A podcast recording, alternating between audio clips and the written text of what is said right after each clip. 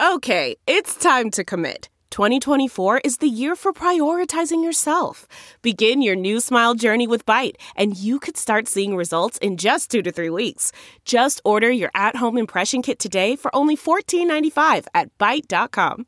Byte Clear aligners are doctor directed and delivered to your door. Treatment costs thousands less than braces. Plus, they offer financing options, accept eligible insurance, and you can pay with your HSA FSA. Get 80% off your impression kit when you use code WONDERY at Byte.com. That's B-Y-T-E dot com. Start your confidence journey today with Byte. You are now listening to Postmortem with Mick Garris, where the most influential voices in horror cinema will spill their guts, literally, to the renowned horror director, writer, and producer. Now, here's your host, Mick Garris. I'm Mick Garris, and this is Postmortem. The world of horror is a fickle one. In a way, it's much like the top 40 pop charts of old, filled with one hit wonders. The venerable masters of the genre, the filmmakers with long lists of memorable credits, are working less frequently, and there are but a few young directors who have made a name for themselves in the last few years. Think about it. How many horror directors from recent memory can you name who can bring in an audience on the strength of their own name? How many have developed a recognizable personal style that would entice you into the cinema? There are many talented young filmmakers in the genre, but damn few who become a recognizable brand, a name that you could rely on to deliver the goods. In my youth, hearing about a new movie coming by John Carpenter, Tobe Hooper, George Romero, John Landis, Joe Dante, and many others would have me salivating for each opening Friday, and I'd be in line on opening day. Today, not so much. James Wan has certainly made an indelible mark, but beyond that, well, let's talk a little about Mike Flanagan. Since he seemed to burst upon the scene with his shocker Oculus, his star has risen greatly.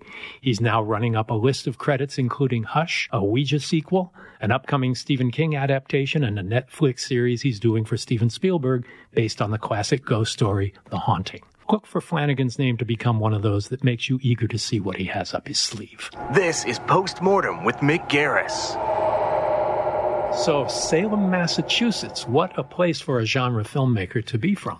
Yeah, uh, and and my stay there was very very brief. You know, I, I, was born there, and I have no conscious memory of of being. Oh, really? Yeah. I, I thought you were going to be like a character from Hocus Pocus. I, I try. Yeah, I aspire to be. yeah. um, always always Dougie Jones, but um, but yeah, I. I didn't really spend a lot of formative time there, um, but I became fascinated by the history of Salem. Um, and as I grew up, especially knowing that that's kind of where I came from, I really got into the witch trials and and really started to research that. And as I've gotten older, I've gotten to visit, which has been really great. And it's such a such a wonderful place, and they first do Halloween time, really well. The First time I went there was to do research for Hocus Pocus, so I went to all of these. I was there at Halloween, and saw that the witches of Salem actually celebrate like an 11 day celebration, climaxing on Halloween night on Gallows Hill, where they do a candlelight ceremony. And so I went back like six years in a row to celebrate that and to watch it and to know that you were born there and uh, you don't have a cat named Thackery Binx, do you? No, no, no, no, not yet. That can be that can be remedied. so, were you a horror buff from childhood? Was the genre something that called to you?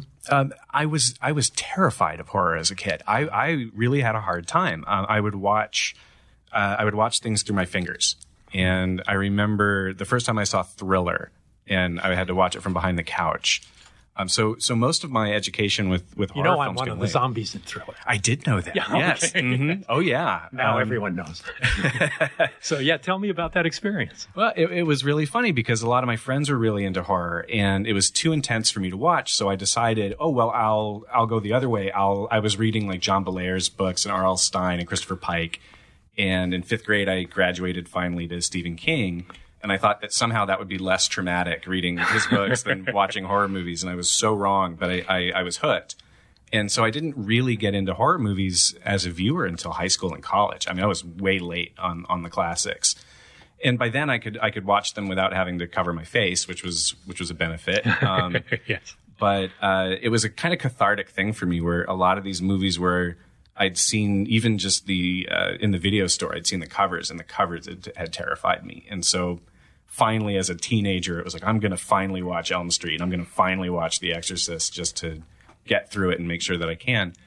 Um, and then after that, I, I was in love. What was the one that hooked you? You think the the one that you saw that went, oh, I get it. Oh wow. Um, well, I mean, it depends on how you classify Jaws, I suppose. That because, works. Yeah, I, I think Jaws was one of the first ones that I watched when I was younger that that I really kind of grabbed onto. The first kind of very intense horror movie I saw that really traumatized me was actually Killer Klowns from Outer Space.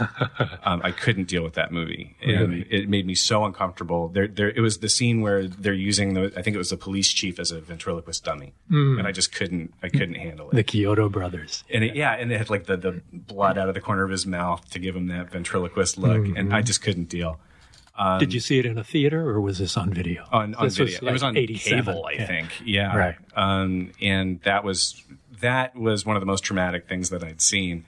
Um, and then as I got older and, and really kind of got into it, um, you know, I re- I vividly remember going to a friend's house and watching a VHS recorded off of ABC copy of It, um, Uh-huh. which I wasn't allowed to see. My parents had said you're not allowed to see that, and that was super scary.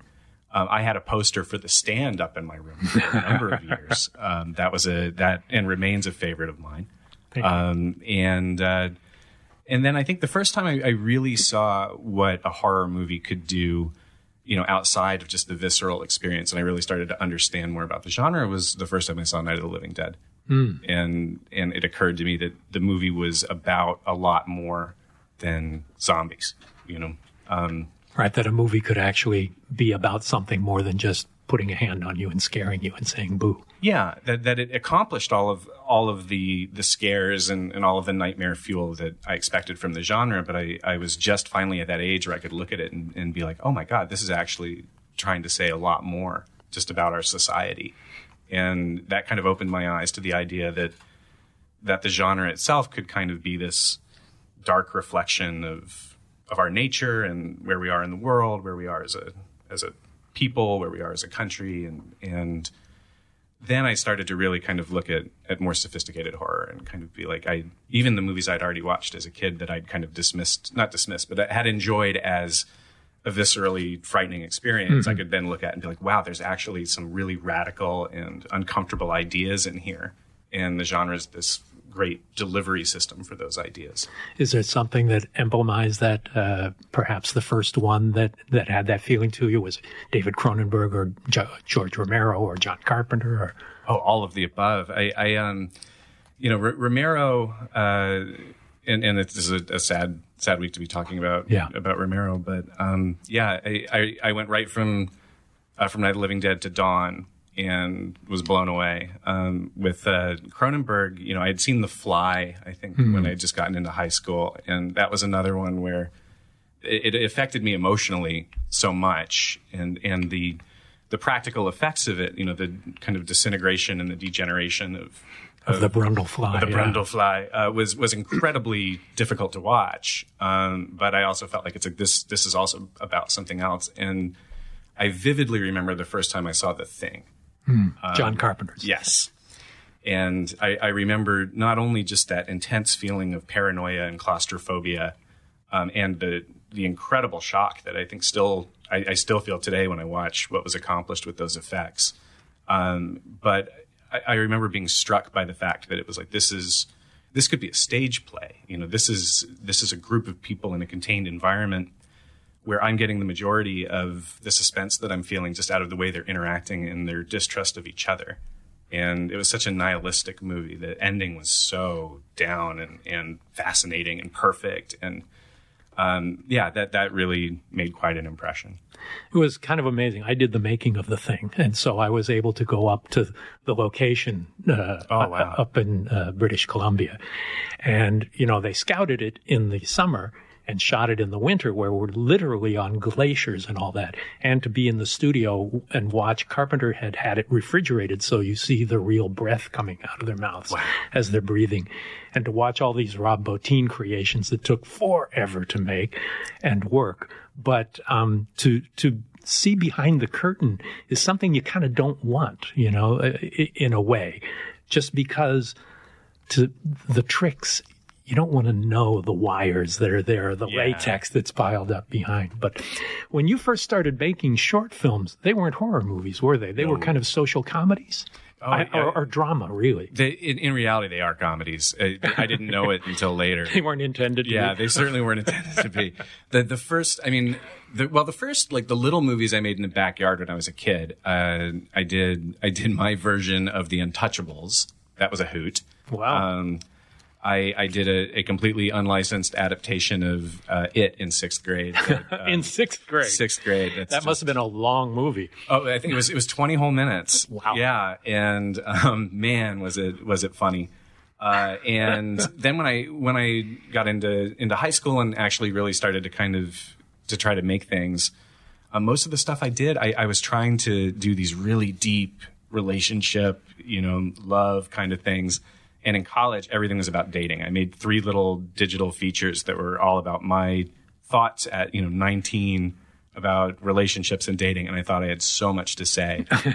At a depth of experience. Yeah, I, I just a just a wealth of world experience that I that an audience needed to to tap into, and they were great for like me and my friends, and they were great learning experiences. And it wasn't until I got a little older and looked at them that I was like, oh my god, like these are unbearable. Um, it's like the it's it's the ninety minute you know episode of Dawson's Creek no one asked for, starring no one you recognize, shot on mini DV.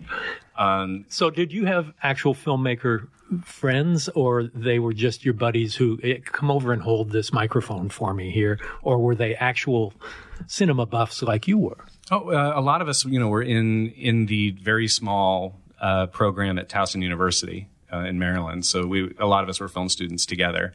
Um, I had some really wonderful mentors. Uh, one of my professors uh, was a guy named Steve Yeager who had uh, just won a, a Sundance Trophy for his documentary about John Waters, and, and he had kind of he had kind of dared everybody in the class uh, when we would talk about Jarmusch and, and we talk about you know Kevin Smith and Ed Burns and he would say you know you can go out and make a feature for not very much money you know and if any of you guys come up with a script and you want to do it like I would I would support you. So he he kind of kickstarted that for me and I had a lot of support from uh, uh, from the teachers there at Towson. Um, but you know there there isn't or there wasn't at the time there wasn't much of a, a production presence in Baltimore. And Other Uh, than John Waters. other than John and and you know and Barry Levinson you know uh, in his in his early career but he had already kind of moved left on the diner world. yeah um, and so you'd have you know every now and then a production would come into town and the whole you know department would go crazy for a chance to be a PA on on something and and I, I wanted to go off and do my own thing. So it was like I wanted to make these little, ultimately unbearable, you know, college dating movies. Um, but I, I, I couldn't get it through my head for a long time that, that I wasn't doing it right. That you know, um, commercial viability just had not occurred to me, and I packed up my bag. I moved to L.A. with a bunch of other people from from Maryland. We we all shared a you know three bedroom apartment in Glendale. And you knew this was the career that you wanted, was to be a filmmaker. Is that why you came to LA? Yes, I, I, I knew that very, very young, uh, but I had no idea what that meant, and I didn't know how to get there. You know, there was there was kind of no obvious way in to the industry, and, and so a bunch of us moved out here, and, and we tried. I, I worked as an editor for twelve years, which turned out to be the the best thing that ever happened to me. But um, no idea what to do. And then when I finally got here, I was doing um, I got a job uh, shooting and editing those really terrible late night local car commercials you see at like 3 a.m. And I was doing those and uh, just really kind of frustrated. And uh, but they had they had camera equipment, and so I was like, you know, I've, I've always loved horror movies. Whenever I go to Blockbuster, it's like that's where I go first. I go to the horror section. Um, why don't I try finally to kind of get out of this, you know, quit trying to make the collegiate American beauty and try to go off and like really scare people because that's what I, I like to watch.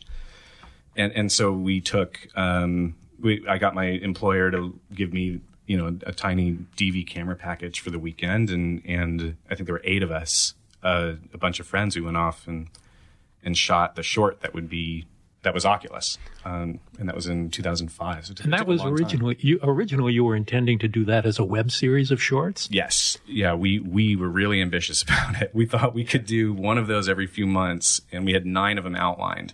I was like, oh, this will be great. This will be just a collection, an anthology about this mirror. And uh, we were so cocky about it that we shot the first script. You know, we, we I think we'd written four treatments for it, and we shot the one that had a history section, which was the third one we'd written. So we called it uh, chapter three, even though none of the other ones had been made. That's pretty clever, actually. Well, I, I thought it, it was like we were. I don't know if we if if I thought we were going to do like a Star Wars thing or it would really catch on, and if we did it out of order, it would be awesome. But it was the only one we ever made, so it got really confusing and, and kind of embarrassing. Um, and but- it went to a lot of festivals and things, and, and got a lot of attention. This and Ghosts of Hamilton Street.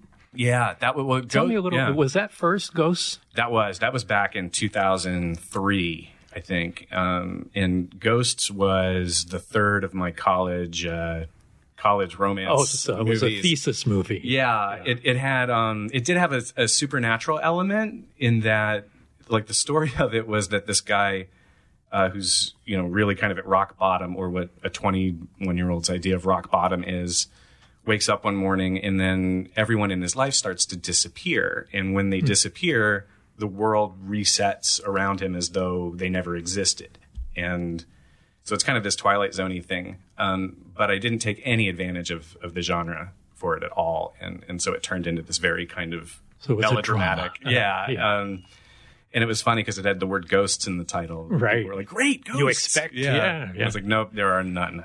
But there are, there are a lot of lengthy monologues about, you know, dating and But did it not 20s. get some attention at festivals and It things? did. It got some good play, right? It did. Uh, that one did. That that one did okay, and and you know it started. It won a couple of awards uh, at some of the the smaller and kind of mid level fests, and then but that had to have given you confidence to move forward. It did. I, I had felt when when I would look back at the movie that you know there there was definitely growth there, especially from the other two, which I don't you know even even like to acknowledge. They'll never be on the Blu-ray. Oh yeah, I, I I did I just tried to scrub them off the internet um, when things started to work out. Uh, but it, it had definitely shown a little bit of growth, and and kind of what struck me about it was that I I was like, if I really could have leaned into the genre, um, I could have told the same story. Like I could have gotten the same point across that I wanted to get across. But I think people would have been more interested in it if More it was kind of yeah, yeah. if it was wrapped in uh, in a really engaging, you know, genre package, and and so that was kind of an aha moment um, where it's like I, you know, I can still talk about things that are very important to me, but I can do it in a way that's actually very entertaining um, instead of just kind of like I'm going to put a camera in front of in front of my friends and have them Right. talk about love and life, which is rough to. But making a horror film is not so easy to just decide, well, I'm going to make a horror film that'll be more engaging and more Oh, not at all. uh, interesting because uh, to me, a good horror film has to be a good drama first. Yes, hundred So percent. uh, the writing, the acting, and all of that, it has to be a good drama. And on top of that, you have to use the tools of the genre to create tension, suspense, and and really get an audience to grip the the, the rails. Absolutely, and and and that was something I, I learned a little backwards, um, but it, it eventually became. You know, I, I agree with you 100. percent For a, a good horror movie to really function, you have to be able to remove all of the genre elements, and it should still be able to stand up on its own. The characters need to to be real and three dimensional, and the movie must function as a drama. And so that that's become the litmus test that I, I try to embrace now. Um, but yeah, it, I, I came at it in a very roundabout way. and It took me a lot longer than than it really should have. Well, I, for me, a big open door for that uh, was reading Stephen King. Yes. And I know that you've had a similar experience, but um, what was the first King book that you read? It was it. Really? Yeah, it was right in the fire. Yeah, Um, Nice. yeah. It Right was the uh, ooh man, and and it it messed me up um, in, in a wonderful way. Yeah. And then uh, then I just started. I, I went completely out of order. I was just kind of all over the place with it. Um, and I think I picked up Skeleton Crew next and and started you know kind of diving into the short stories. And by the time I graduated college, I'd read everything. It's like by Right. then I'd finally caught up. I'd saved the Dark Tower for toward the end because I knew it was so sprawling and it wasn't finished yet at the time. Right. We got eight books here. Yeah. yeah. Um, and uh, and yeah, it, you know, he's as as you're you know uh, so wonderfully aware. You know, his uh, what he accomplishes with his characters and the way the horror is kind of born so organically out of them. You know, is is a is an amazing thing. I would cry reading Stephen King books, and Yeah. um, yeah. I, and there are some that have burrowed so completely kind of into my heart and in my mind to this day that you know. It- Yeah, I think the power lesson. of his storytelling, and we'll get into that. I think I uh, want to kind of follow the trajectory of your career because it's a fascinating one that is building and building and building in in ways that I identify with because not only because of some of the people that we've both worked with or are working with, but just from going from a small movie. Uh, Absentia was crowdfunded, right? Yeah. Starting with a Kickstarter campaign. Yes, Tell sir. me how that came together. That wasn't something that was available to us when I was beginning my filmmaker career. Oh, and and it was brand new when we did it. Uh, it was still, I think, Kickstarter was just coming out of their beta testing uh, phase. Wow. and um, we we had wanted to, you know, it was again me and me and my friends, and I was working as a full time editor, um, and I'd been trying to get interest in an Oculus feature for years, and there would either be interest, and people would say, "Oh, um, we want it to be a found footage movie because there are cameras in the room," and I didn't want to do that, or they just wouldn't let me direct it, and they're like, "You haven't done a horror feature." So I, I would, I finally got to the point where I was like, "I need to do a horror feature. No one's going to give me one, so I need to just make one." And initially, there was this thought uh, with with my friends that like we could do this for ten thousand dollars, fifteen thousand dollars, which was ridiculous. Um, and one of uh, Justin Gordon, who uh, produced on the movie and played one of the detectives, had seen a tweet. Um, and Neil Gaiman was talking about Kickstarter. Um, He had he had just backed a, a project, and so Justin went over and, and checked it out and brought it to me. And he said, "Look, you can actually raise some money this way." And I thought it was ridiculous. I was like, "Why on earth would anybody give you money to go make a movie and you're not? They're not getting any. It's hard enough to talk people into investing. You know, when there's a chance of you know little chance, but a chance of a return, they're just going to give you the money." Uh, and he said, "Well, yeah, but it comes in very small increments." And it's like, "Okay, well, that's that sounds even more impossible." um, and we we gave it a shot, and I think we wanted to raise fifteen grand in a month, and we we ended up raising twenty and um, and that became our production budget. And so the movie, I mean, it didn't it didn't cost much to make because we shot it in my apartment. We used a Canon 5D, which was also like just breaking out onto the onto the scene, and we used available light. You know, tiny crew.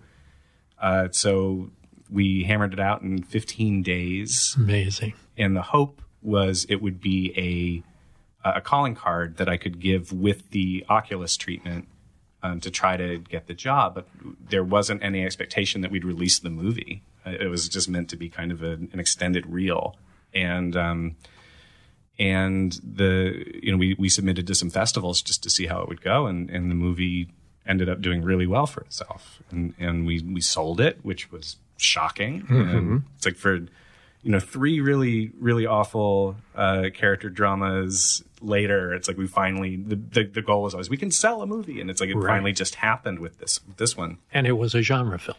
And it was, and and it was a genre film that was also very personal to me. And um, it was like, yes, this is what's this is what's going to work. Like this is what feels the most rewarding for me. Is is how can I kind of make something that I think is fun and scary, but also means something to me.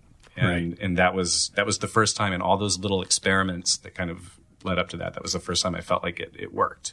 And it did act as a great calling card because it led to finally Oculus becoming a feature. It did uh, almost immediately. Actually, Wow. yeah, Wow. Um, off of off of Absentia, because I when I, when I finished the movie, I'd had managers over the years that had come and gone, and nothing had ever you know nothing had ever really happened. And I came out of the shoot for Absentia without any representation, and I was still editing all day, and um, and I got uh, a lawyer out of it. Um, from one of the Kickstarter donors who, who knew Oh, an entertainment lawyer who's, who's still my lawyer um, and is wonderful. And he introduced me to a manager, and they introduced me to an agent, and they set me up on uh, my first general meeting coming out of Absentia was at uh, Intrepid Pictures uh, with Trevor Macy uh, and Anil Kurian and, and Mark Evans, and they ended up they produced Oculus. So They saw what you had. Had you completed the feature script and you were pitching that? I had a treatment, Right. and um, So it was a development deal first to write the script, and then it moved along a step deal. Yes, and it was funny because you know I I got to join the Writers Guild off of that scale deal. Um, did the script, and there was still this anxiety the entire time that the movie doesn't mean the movie was going to happen, Right. You know, um, and I wouldn't quit my day job, and Of editing. yeah, and so I, I'd be editing. I was cutting a lot of reality TV at the time. Uh, like what? Oh man, uh, the shows. I, I did a little bit of time on RuPaul's Drag Race. That was really fun. There you go. Did a bunch for the Discovery Channel. Um, did Million Dollar Listing. The secret side of Mike Flanagan. Oh yeah, and it was I I was so like I was in these little cutting rooms, you know, at these companies, and it's like all I wanted to do was get out there and, and make movies, but um, but it turned out to be the best the best skill set I ever developed. Well, figuring out how to make story out of footage, Yeah. and putting it into into some kind of narrative shape that had to be invaluable for you. Oh, yeah. especially from the documentary sense, the reality show sense. when a lot of them there is no story, they say you know here's a pile of footage, you better Right. You have a week to find the story, and if there's not one there, you better make one. So in that case, it sounds like you were directing it as much as you were uh, editing it. Well, we had you know uh, story producers who would come in and kind of say they were they were there for the shoot, and they would come in and say, "We think we can make a moment out of this, or we can manufacture this," and and it was it's so fast paced in that world. You know, you have to just deliver your cut, um, and that ended up being com- it, made me a better writer. It made me better on the set. It, it, it's helped everything. But I, I remembered when we were in pre-production on Oculus, and I still didn't know for sure if it was going to happen um, I would sneak out for these long lunches from from my job, and I would race down to Santa Monica and do casting sessions, and then come back 90 minutes late from lunch to my job and try to come up with an excuse so I wouldn't get fired and lose the only income I had Yeah. um, until it became impossible to sustain them both. And I mean, you know how how it goes in prep, where you can be moving and you think a movie's going to go and it can die on the vine at any time So often. so often. Uh, you know, every every movie is a little miracle, you know, just to get made. And and uh, so I would, I, I finally hit that breaking point where my my job was fed up and the movie needed more of my attention, and I didn't know if it was really going to go, and I finally had to quit my job and just kind of So that was the for it. commitment. Yeah. It was a decision. Yes, And it was a dangerous decision, but danger is of no value when there's something you're passionate about. Yeah, and and it and it, it was the right move, and it and it- Definitely. I, I was lucky it, it it worked out. Um, but if it hadn't, I would have found you know something else to edit. But I, I I had a feeling at that point that I'd given myself five years when I moved out to L.A. to to try to get my foot in the door, and that had come and gone twice. You know, Wow. and there was there was a real sense that if if it didn't work soon, um, at a certain point, I was going to be irresponsible if I kept trying at it instead of focusing on stability and family, and uh, so that it, you know, it all kind of came together at almost the last minute. I think I, I don't think I could have done another few years. Um, I think just the realities of adulthood would have gotten in the way. But here, you make your first feature, and it turns out to be not only financially successful, but critically successful. People like the movie, which is not often the case within our genre. And it's successful, and it's an independent picture. I don't know what the budget was, but On Oculus, it was um, I think it was six. and it did like 80 domestically or something. Oh, uh, no, we weren't we weren't quite that successful. I think we did um, uh, domestic. We did thirty five, and then I think we probably, Okay. we I think we did another twenty Okay. internationally. But All it, but for for the budget, it was Uh, That's a big Great. success. Yeah. I mean, that's what Sleepwalkers did when it, it first came out in, in 92. It did 30, 35, something like that. But in $92. yeah. I was going to say that's pretty fantastic. Yeah. so, Um, but it was a studio picture, a very low budget studio picture. But so, but this had to have opened things up for you in a big way. You now had an agent and a manager and a lawyer, right? Yes. And they were able to parlay this. What was the next step? Uh, it was it was kind of awesome. Uh, we had we while I was waiting to see what would happen with Oculus, my writing partner and I had written this script called Somnia that we've been kicking around as a spec for years. Um, and that became uh, Before I Wake, which is the movie that that is still tragically. I'm eager to talk here, about but- that too. but uh, what what happened was they my reps started to take the script out, and Trevor and Intrepid, having just kind of come off of the experience of, pro- of production for Oculus, we'd had such a good experience.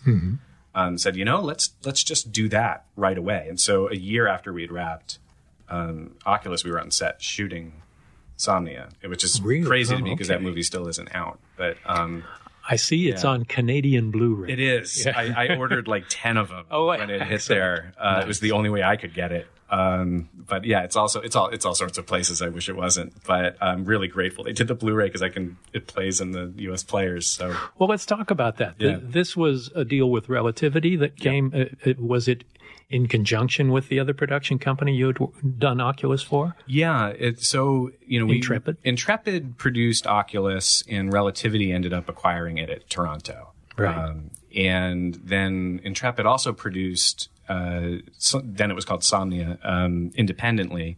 And Relativity came in and said, look, we don't want this to go out, you know, to anyone else. We'll take it now. Uh, Right. We were just starting post. And they, it was a great deal and it was, you know, big, that wide release and coming off of what they did with Oculus. It was like, this is going to be great.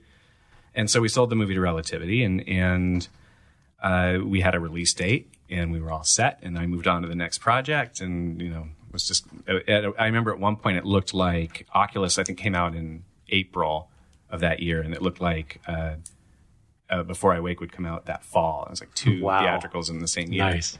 um, and then things just got weird uh, it, it just everything kind of stalled and we weren't getting trailers and posters and materials and it, it was kind of cagey in the Was this because uh, Relativity was collapsing at that time, Yes. or it was something unrelated? Uh, we didn't know it at first, but it was because of the the collapse, and and um, I don't know if everyone at Relativity knew what was going on in the beginning, Right. Um, and so they moved it off the date, and they didn't really have a good reason, and they they didn't ask us to change anything, which was odd. It was like, oh well, it, you know, are we reshooting? Are we, you know, yes, it's not testing well, so we got to go Yeah. out and do some reshoots, but nothing like that. and it had tested it was testing better than oculus ever tested Wow. like we were we were in a really good place we thought and then it was just like no we're just you know we need to kind of get some ducks in a row and we just couldn't get these materials it's like well where's the marketing materials and we eventually found out that a lot of the vendors had cut them out because they had too many uh, too much debt and so the vendors weren't turning materials over So Relativity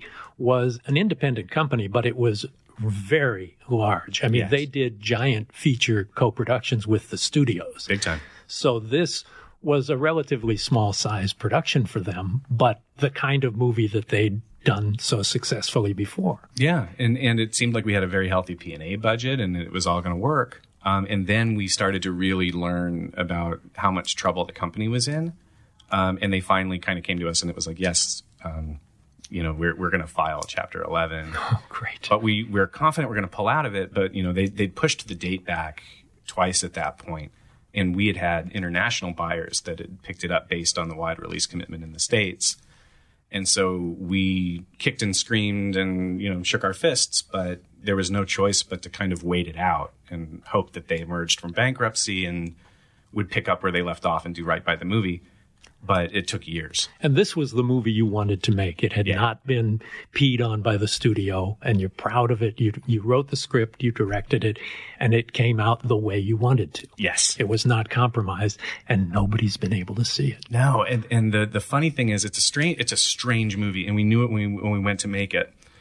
It's a hard movie to classify because it's not uh, it's not straight horror, and it's it's more like a like a fairy tale, and um, it's a gentle movie, and and uh, we knew that that was going to be challenging, but then the perception of the movie kept getting uh, worse as dates would come and go, and it would get pushed, and there was this assumption that something must be rotten with it. Right. Um, and we could say all day long that it's like, no, there's a problem at relativity, but it didn't really land. And um, the funniest part about it, just to kind of, just to see how little it's changed, um, you know, we had this young actor in the film who hadn't done a big movie uh, before named Jacob Tremblay. And uh, he was seven when we shot. And we thought we, we just made this incredible discovery. This kid is amazing. And we were in post on it when we heard that he was up for this movie called Room, and we shared some footage to try to help him out.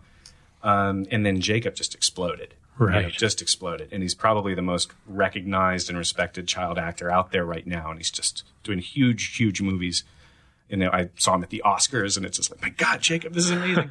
um, we still, to this day, have in our closing credits of that movie introducing Jacob Tremblay. Wow. Which right now, it, we can't even open up the movie to change that, which would be incredibly embarrassing to kind of be like, and introducing this kid The who's been in superstar. like 10 amazing films Yeah. that you've all seen. Is there any hope that we can see a release of the film? Uh, I, I mean, a theatrical release. I I don't know is is is the honest answer. I my suspicion and, and I'm just speaking for myself is is that the theatrical option's pretty well burned at this point.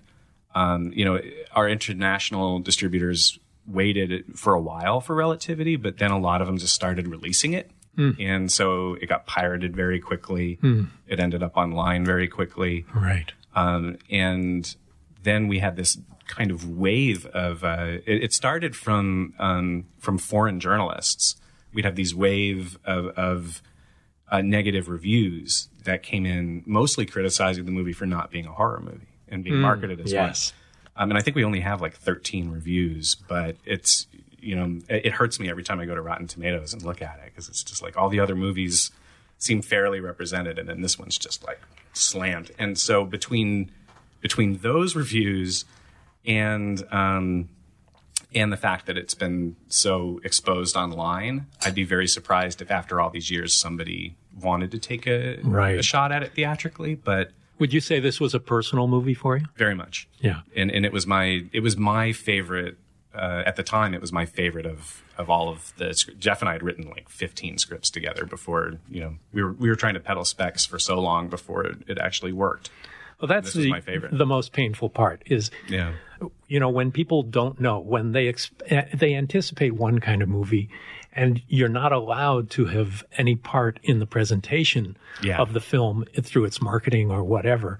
Um, for me, the most personal movie I've ever done is Riding the Bullet, and the maybe the least misunderstood or maybe just the least liked. I don't know, but um, you know, it was sold as a horror film, a flat out horror film. And it is that, but it's also a little more contemplative and a little more about a personal growing up experience. Well, and, and it's a move to me anyway. It was it was always a, a beautiful movie about contemplating the mortality of a parent, you Right. know, and and everything served that, you know, which isn't that's not something you can put up on a poster No. and hook the genre audience. But uh, but I, I I think you're absolutely right. There's there's a certain level of um, you can poison expectations in trying to kind of reach a, a larger market Right. uh, in if you if it's not marketed just right. Um, and uh, I think there's also a tendency for people, especially when movies are very personal to a filmmaker, it, it just makes it more likely that a certain amount of, of the viewership will misunderstand it. And, mm-hmm. and that's that's tough. You hope that when you make something personal that it's universal. Yes. That you tap into emotions that everyone will share. And when that doesn't happen, especially if they're misled into what kind of movie they're to expect. So tell me what the expectations were and how they were at cross purposes with the movie you were trying to to the story you were telling. Oh, sure. Uh, the story that I was telling was uh, a fable uh, about the way, the different ways that children and adults deal with death. Um, and it, it was about, it started as a, a movie about a couple trying to come to terms with the death of a child years uh, before off screen. And it ended as a movie about a little boy coming to terms with the death of his mother um, and how they heal each other it was marketed. It was called Somnia because Somnia is Latin for dreams, and um, you know his in in the movie his whatever he dreams about manifests physically in in the space around him, which is beautiful and lovely until he sees a photograph of uh, his new adoptive parents' dead child, um, and they are sitting in the living room, and this image, this smiling, static image of their dead child appears, and so they start after they realize what's happening they start to show him home movies so he can hear the voice and incorporate the voice and they start to kind of rebuild this kid in the mind of this new one and it's a it's rough it's sad um, and so they wanted to change the title first because they thought everyone would either think insomnia Right. um, or that it just sounded sleepy in Latin, you know. um, and uh, so they went with Before I Wake, which I did not like, um, and I thought it was a it was a title that you know it just begs you to fill in the blank and Right. this if I die, you know, which is not the movie. Um, and then the marketing materials, you know, the, the poster was this kind of bloody butterfly, and and the trailer really leaned on the horrific elements. And there there are moments of horror in it because the kid, like any eight year old, has nightmares. Um, but it was really pushing uh, everyone to believe this was this kind of fantastic, um, like dark uh, nightmare experience, and it really isn't. It's this very light, kind of bittersweet, quiet movie. But painful as well, it sounds like. Very much, yeah. Uh, it's it's the kind of thing I remember when I was sending the, the script out to even potential crew members. My production designer called uh, when we we had wanted him to do the movie, and he said, "I have a lot of questions about the creative, but the biggest one I want to ask is, do you have children?" And I said, "Yes," and he said, "I assumed you must, and if you didn't, I wouldn't do this movie." Um, but that as a parent, it ripped it ripped into a place, you know, with, uh, with him that was really tough to look at, and um, I had kind of likened it to um, this is not a, a good tonal reference, but I had likened it to like my riff on Pet Sematary, um, which was a, a book that just grabbed me by the heart. Um, I agree with you. what is it about wanting to? One of the hardest things to do as a filmmaker is to create the feeling of shared pain. yeah, You know, it's, I'm not going to say it's easy to scare somebody. It's easy to make somebody jump. But fear is something you can share and instill, and it's universal. But there's something about experiencing pain as an adult and the, the memory of pain as a child and getting that across. And I think that's something we'll talk about in the world of Stephen King that he does so well so well. so brilliantly. And I really enjoy watching an audience spill tears. It's easy to become mawkish. It's easy to become artificial or overly sentimental, but to share genuine emotional pain is something that's rare in the movies. I think Mystic River was an unexpected place to get it from a director like Clint Eastwood. Yeah. So tell me a little bit about how you approach that. Well, it was. Um, I, I knew that it, it was affecting me uh, very much as we were writing the script. Like I, I would get very emotional just working on the script with Jeff.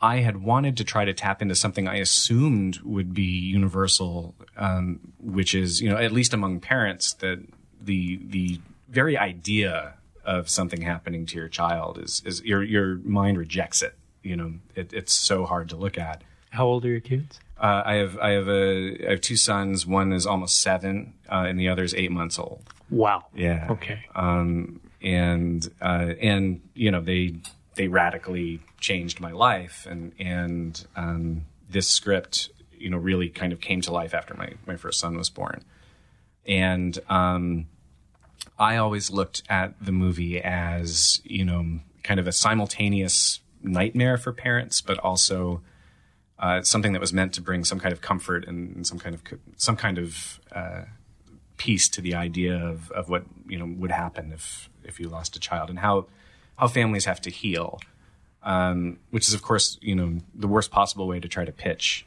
uh, a movie to uh, to get it supported financially, but From the director of Oculus. Yes, comes you know bring a box of tissues. Here's, uh, but but that's what it was for me. It was really special, and and I had really hoped that coming off the momentum of Oculus, even though it was such a different animal, that that would kind of help prop the movie up. Um, and unfortunately, because of the meltdown of its distribution, you know, intentions, it uh, I feel like that that movie's just been kind of left adrift, you know, and um, it was something that you know the cast that that was the that was when I worked with uh, Annabeth Gish. Uh, we talked about you quite a bit. Oh, I love Annabeth! Isn't she the best? Yeah, we just finished working on a project that we've not yet announced, but, uh, but I- she's so great in it. And She's so, marvelous. yeah. yeah, Uh, that's the third time I've worked with her. She also was in Bag of Bones and and, and Desperation. Yeah. So she's Um, amazing. yeah. I, I am such a joy to have Yeah. on the set. Um, Which is why we've worked together three times. you, you got to keep those people close. It's You not do. it's not always the case. Between her and Matt Frewer, I mean, more than and Henry Thomas, you know. Henry, Yeah. um, yeah, I, I I just did two with Henry and about about to do another one. that you can't I- talk I- about. I- yeah. but uh, but yes, Henry's one of my favorite humans. Just love Yeah. him. Yeah. Um, but- Such a great guy to work with. Oh my god, yeah. Um, but uh, but yeah, it, it was a really you know we we all felt it while we were working on it that it was weird and strange and unique, but fragile and sweet. And you know the the biggest compliment I've I've ever felt with it is when people who have seen it overseas or even even the people who have seen it online will get in touch and say you know they called their mother, they were crying, you know they didn't expect a movie like this to get to them that way. That was the greatest thing that happened after, you know, Riding the Bullet barely was released in three cities with no advertising. And um, when, you know, uh, it's about having lost one of my parents and one of my brothers at the time. Even though it's a Stephen King story, that's about a third of the movie. Yeah. And uh, turned into something about very much what your film was about. And getting letters from people who talk about, you know, I just lost my mother recently and I saw this movie and it brought me some solace. That's what more can you ask for? Yeah. And, and that, as a filmmaker. that helps i think too that helps you deal with you know it, it helps you deal with the misunderstandings and it helps you deal with the other side of our you know Yes. the the, The perceived boards, failure. which you should never read Yeah, but yes. you can't help yourself Yes. um it is when you do get those things it's like yes this this hit someone in the heart exactly the way that i hoped it would and it, it's it's something that me and at least this viewer share you Right. know? and if Yeah, it doesn't that- hit everybody it makes it worthwhile because if you give credence to the good reviews, you have to do it to the bad ones as well. Yes. And hopefully learn something from those during the process, unless they're just shitting on you. right which, which will happen too that but- does. yeah. So you followed this up with Ouija or Origin of Evil. Oh, in between we did Hush. Hush was right. Oh, so yeah, Hush right was middle. bef- before that. yeah, we Yeah. did. It was. I think we were still dealing with the relativity fallout. You do back to back movies, Mike. Jesus. I can't. I can't sit still. Yeah. Yeah. I, just, I can't choose to or not. Yeah. Yeah. um, and Hush was funny because it was like this little secret movie. We didn't tell anybody. About Yeah. it. What was the secret? Why? Um, why was it under the radar? Well, initially, you know, uh, Kate Siegel, who wrote it with me and starred in it, and is now my wife. um, you know, we we had come up with it on a on a date. Oh, wow. And as something for us to write together and for her to star in, but we knew that that was going to be a really hard sell. And I was really into it because I wanted to do a movie without dialogue, or at least mostly without dialogue. Right. Um, so it was it was always a little experimental. And Kate's casting, we knew was going to put an immediate ceiling on the budget. Um, and so when we it was Trevor again and Intrepid and Jason Blum uh, co-produced Right. and uh, and once once we were you know going on it, it's like they were like, okay, well this could be risky. We don't know how it's going to play out without the dialogue, and and that could go one way or another. And we have kind of an untested you know uh, lead here. We don't know if she can carry the whole movie. So kind of a chance that it may not see a the- theatrical release. Yeah, Which well, Blumhouse often will do directly to video. Oh yeah, I I think you know they're they they're so prolific over there. They have they have you know avenues to kind of put their movies out in any number of ways. Um, but I mean, I think we all looked at it initially as if this really fell on its face. You know, for it was a million dollar movie. It was like if it falls on its face, uh, we'd prefer no one knew about it. right. So there, there was this sense of like, let's see how it goes, and then we can announce it, and it'll just be a surprise. Um, and uh, so we went off and, and did that um, very, very quickly. I think in 2015 we shot that, and and then How many days shoot? Oh, 18. Wow. Yeah, it was it was 18 days. It's like a 1980s TV movie. it, it was all nights. It was Oh, six day weeks, night for night. Oh, it was ouch. brutal. Yeah. Um, but we loved, you know, I, I love that movie, and and we finished it, and it was like, this is, you know, this is cool. We tested it, and it was testing better than the others, and it was like great. Um, and so then we got to kind of be like, surprise everybody, we Yeah. were working on this movie, and and uh, the the intention was to go theatrical if we could. Um, but Netflix came in so aggressively for it really? Yeah. Um, They're the big player now. they are. They're uh, it's it's amazing. And and I initially was like, I don't want to give up a theatrical component. We just worked so hard on the movie. Um, but more people saw that movie in the first two days that it was on Netflix than I think would have seen it if it had gone theatrical. Interesting because Netflix has become a big part of your life. Big time. Big yeah. time. And I and I haven't left since. Yeah. Yeah. Uh, well, Except for Ouija. Ouija, Yeah. uh, Origin of Evil. So, doing a sequel is fraught Oh, yeah. with everything. You know, you you want to deliver what people expect, but you don't want to do the same movie over again. You want to bring something new to it. So what was that tightrope that you walked? I, I was fortunate in one respect, which was that the first Ouija movie had not been well received. You know, it, it financially did really, really well. Right. Um, but the movie and everyone who worked on it, you know, will say the same that like the movie had a lot of issues. Um, and so uh, Blumhouse and Universal and Hasbro and uh, Platinum Dunes, I mean, big, it was big people uh, on it. They were very aware of that, and and they from the beginning were like, we don't want to, we don't want to go down the same roads that gave us problems on the first one. We'd really like this to be something different. The Parker brothers also from Salem, Massachusetts, right? Yes, that's true. okay. um, yeah. And uh, and so they said, we we look, we we know what you know. We heard everybody loud and clear. Like they were really aware, even though it had performed financially, they were aware of, of a lot of the you know the the horror fans' reactions to it. And so um, coming in with a lower creative bar uh, was kind of freeing because it was like, well, we don't even have to worry about trying to recreate too much from this first movie. Let's try to do something completely different. And um, I had initially not wanted to do it. Mm-hmm. Uh, when, when, it was first brought up, it was like, I don't want to do a sequel. I'm, I'm scared of what that could what that could mean. Uh, and you know, um, I was talked into it very effectively very early because it was clear to me that they legitimately wanted to do something fun and wanted to kind of turn the tide that that uh, that they were perceiving the first movie with. that they paid attention to the criticism, which is surprising. Uh, Jason, in particular, is really responsive to that. He he listens to his audience, and um, he was the first to kind of stand up and be like, you know, I, I think he said it uh, when we were doing press. He would say it a lot. He would say, "The first Ouija was not our finest hour." Um, but of course, we set out to try to give you this really cool movie we've heard what you had to say, and we're thrilled that you guys supported the movie so much that it makes a sequel viable.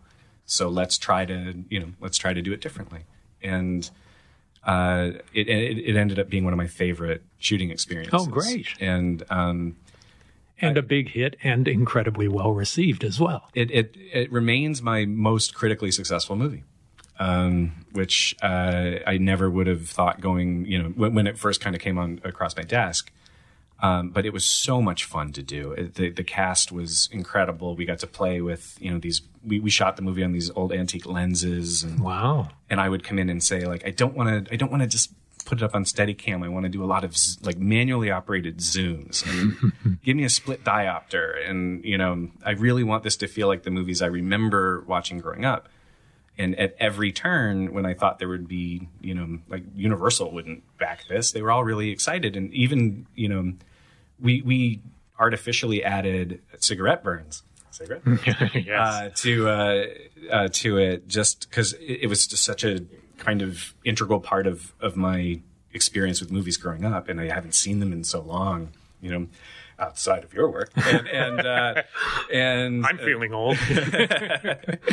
um, and and so it was like just to get them, just to I was like, can I just put in some fake cigarette burns and reel changes. Can I have it jump the gate a little bit? You know, That's have some great. dust on it on, on the optical track, and, and, they went for it. They went for it. And, That's great. And the thought was that you know people who grew up on those kind of movies would love it, and that the teenagers who didn't know what it was wouldn't mind. They would think it's cool. Yeah, there's like, well, what was that? All right. Yeah. Um, and and so kind of along the way, I was like, I, I've been given this amazing gift, which was a healthy budget from a big studio with, you know, really powerful partners and a guaranteed wide release uh, through Universal. They just Those want me to have to fun. the kingdom. Yeah. yeah. And it was like uh, my DP and I at one point um, we said we felt like the valets in Ferris Bueller's Day Off. right. Where it's like we're just driving this thing into the sunset, and sooner or later somebody's going to check the mileage and we'll be in trouble. But everybody really loved the movie, and and uh, so it ended up being. I still think of that as as one of my favorite experiences mm. uh, making a movie, and I'm so glad that I listened to them and and did it because. Uh, my my fear of, of the sequel of it all and everything was completely un, unwarranted in that case, and, and it was great. You're listening to Postmortem with Mick Garris. Podcast One has a brand new app for you to discover the show. Find out everything about your favorite Podcast One shows, including Postmortem with Mick Garris, through the all new Podcast One app available now in the App Store or on Google Play. Find links to articles, social media, make playlists with your favorite episodes, and connect with other fans of the show. You can even create your own polls to debate your favorite horror films. We have our own little community on there. Check out exclusive content such as behind the scenes photos and so much more. And if you have 360 video or watch a bunch of shows in virtual reality, there's over a thousand videos on the app right now. It's like you're in the studio. There is no other podcast app like this. Download the all new Podcast One app in the App Store or on Google Play. And it brings us into Stephen King land. Stephen King. So, and Netflix. Um, you know, originally, Steve and I talked about him directing uh, uh, Gerald's Game I've heard that story. and with me producing it for him. That's the book I've most wanted to direct myself. So, I'm sorry. and uh, no, I love this. And it has been thought of as an unfilmable book, Yep. and it has proven to be filmable. And, Wow. and you've done We'll see. it. Yeah. We'll Yeah, see what you well, think uh, in a few months. When does it open? Uh, they haven't given me a date yet, but I'm I'm pretty confident it'll be this year. Now, is this something you pursued, or did somebody come to you with it? Oh, I've I've much like you. I've been chasing this for Yeah. a long time. Yeah. Uh, I read it. I was 19 years old. I read it uh, for the first time, and I put it down and like the the I had goose flesh all over my arms. I thought it was it's such an astonishing story. It's so powerful and so it's just one place Yep. and it's potent and and well for the people who haven't read the book tell us why it's an unfilmable movie Well, the the basic story, you know, it, it centers around a woman who spends pretty much the entirety of the novel handcuffed to a bedpost, uh, quote unquote, alone. and um, she, you know, it's it's all in her head. It's it's this it's this kind of stream of consciousness as you go through her experience that gets into her memories and which by the way is a very rough experience Very rough. it's not just uh, being chained to a bed no, it's it's horrific in, Yeah. in a lot of ways. And there were parts of the book I couldn't continue reading. I had to I had to put aside. They were so upsetting. And um, I remember I put the book down and I thought it's brilliant and it's unfilmable. Um, and when I first moved to Los Angeles, I carried a hardcover in my bag whenever I would take general meetings, and anyone would ask me what my dream project was, and I'd pull it out. Um, and it was either that you know they were familiar with the book and said it's unfilmable, um, or you know uh, that it was not available. That that it was Right. Uh, there was a there were a couple other directors who were developing it for a while yes. um, and that fell apart it's and and I could see why because it, it it had taken me years to come up with kind of a, a mechanism that I thought would make it cinematic um, without changing, you know, the the book. right And um, the temptation to make big changes in an adaptation of a story like that is huge, and I really didn't want to do that. Um, Tell me the elements of the book that drew you to it, that made you want so badly to make it into a film.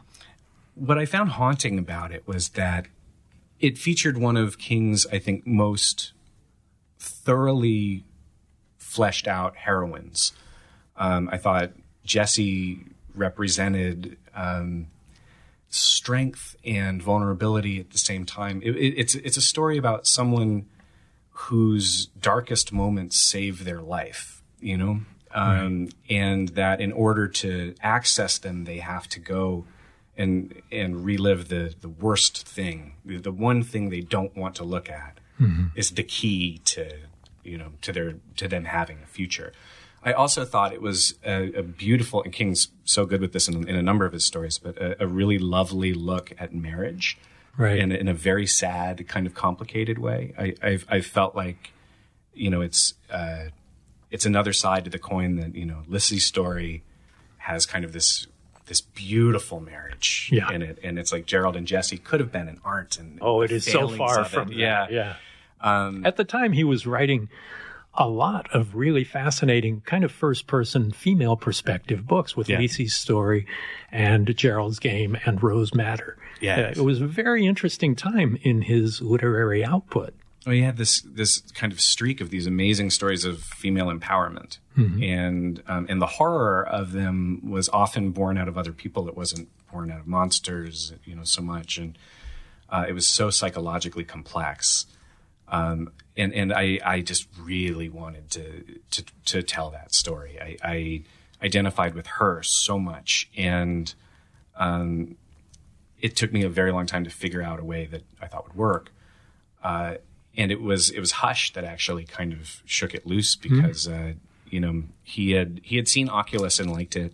I've still to this day never spoken to Stephen. Oh, really? Yeah, Ah. uh, I would love to. Uh, we've emailed uh, since Yeah. Gerald, but um, but he had seen Oculus, and you so will love him, and he will Oh, I- love you. I'm sure. I, I, I have, I, if I can, you know, if I can speak, I'm sure it'll be great. But, um, but he, had, yeah, he gave me, you know, gave me permission to try to adapt the the book, and and I did the script, and he liked the script And he knows the difference between books and movies. He knows Yeah. they're not the same animal. very, very well, I think. And and um, but we couldn't find anyone who would make the movie, and that was that was always the thing. Was they were like, look, this is this is you know this is hard material. It is, and it's nothing like what you've done before. No, not at all. And and nothing like I we had a hard time just pointing to other films that I could point at and be like, it'll be kind of like this. We I can't imagine anything. what that would be. Yeah, Yeah, and and so uh, nobody would do it on the on the studio level. right. Um, and uh, then it, it just kind of went away, and I was heartbroken, and I thought like I'll never I'll never get to get get back to it. And he saw Hush and tweeted about it, and I just saw that because I follow him on Twitter. The, the, the, uh, the tweet popped up, and I made this really high pitched noise and kind of fell to the ground. I was like, "Oh my god!" And and um, and because he had liked Hush so much, uh, we I was like, can we just ask one more time about Gerald's game and see if there's anything anything to be done? Um, and he was in favor of it. And Netflix having Hush had performed very well for them. I don't know how well because they're all you know their they don't so tell, but secret. they Yeah. know how many. They know how it, and it apparently went well. So they were like, "Great, what else? You know, what do you want to do?" And I was like, "The thing I'd want to do, I've wanted to do for half my life, is this. Here's the script, And it's not an book. expensive movie to make. No, it's not. And it was like it's contained. All good selling Yeah. points. It's got Stephen King's name on it. It's it's it's incredibly castable if you can find an actress A bold brave enough to do it. And um and I think it could be unlike anything that you know anything that I've seen. And uh and Netflix being as brave as they are, we're just like great. And Trevor and I looked at each other and it was like we need to do this right now, like before anything changes. Uh, and so we rushed into that at, on the heels of Ouija and uh, shot it. Yep, shot it last fall. Uh, Carla Gugino is Jessie, and it's I, I believe the performance of her career. Um, Bruce Greenwood, uh, who was uh, Stephen's uh, recommendation, was Really? Gerald, Yeah, that's great. um, and uh, he's he's amazing. And, and the movie uh, we we delivered it this spring. Uh, I'm I've never been prouder of a film. I can't wait to see it. This is something I've been dying to see. It, I, I, I'm me too, actually. And it was funny because I, I went to the um, final playback after we finished the mix, and like we we'd been sitting there agonizing over the mix, you know, for weeks at that point, and we sat back to finally do full playback. And I sat there, and it kind of occurred to me, and I turned to the uh, to my sound team, and it was like, "Thank you guys for being here." I've been waiting to watch this movie for half my life, and I'm about to sit here Wow. and watch Gerald's game. The first playback. Yeah, and and it was awesome. It was just such a like it. My any connection I I felt with it, uh, kind of was completely shoved aside, and I watched it as a King fan, Right. And that was awesome. Um, It's an amazing experience to be able to have put something together with a great team that came from something you loved. You know, I, I've, I've obviously had the King experience as well, and to to sit back You've and had watch so much of the King experience. Many times. Yeah, I think it's eight or nine, but wow. but um, to be able to watch something, and especially to have it receive, you know, the stand was 50 million people a night watched it, and it went up each of the four nights, and it was when.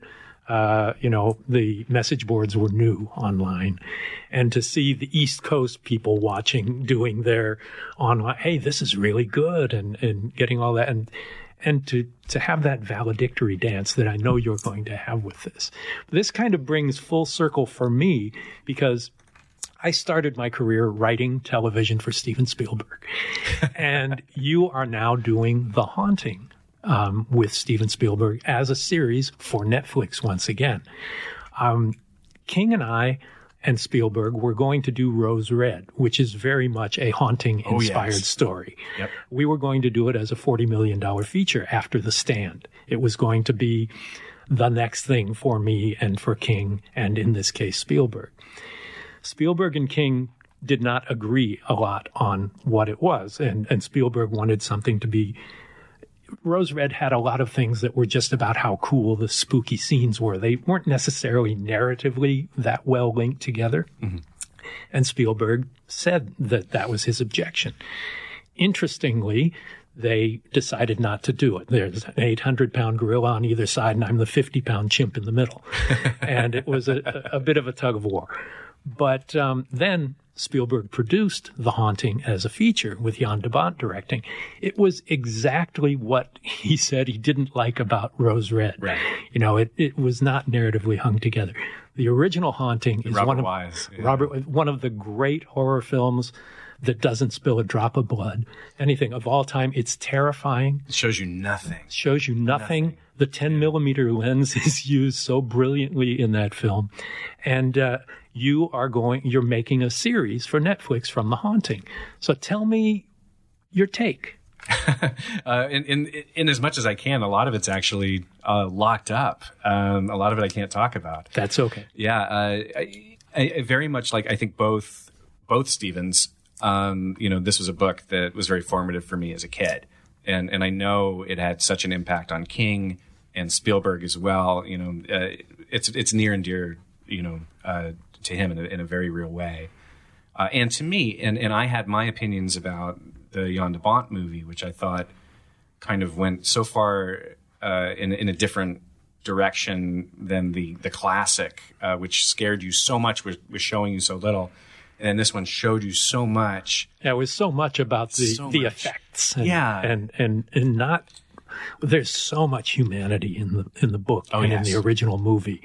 It's really about, you know, what's curdling inside a, a repressed woman. Yeah, well, and and how you can look at it, it. There's so many wonderful ways to read it, and you can look at it as a wonderful haunted house thing, or you can look at it as the story of a fragile woman who's losing her mind. You can look at it as a, a blend of both. You know. Um, and that's the place we're coming from with it is it, what attracted me to it is I've always viewed it as kind of you know the the grand you know the, the grandfather of psychological horror and haunted houses. And what made the haunting what it was wasn't the scary stuff you know you do or don't see in the house or the history although the history of Hill House is fascinating in, in its own right.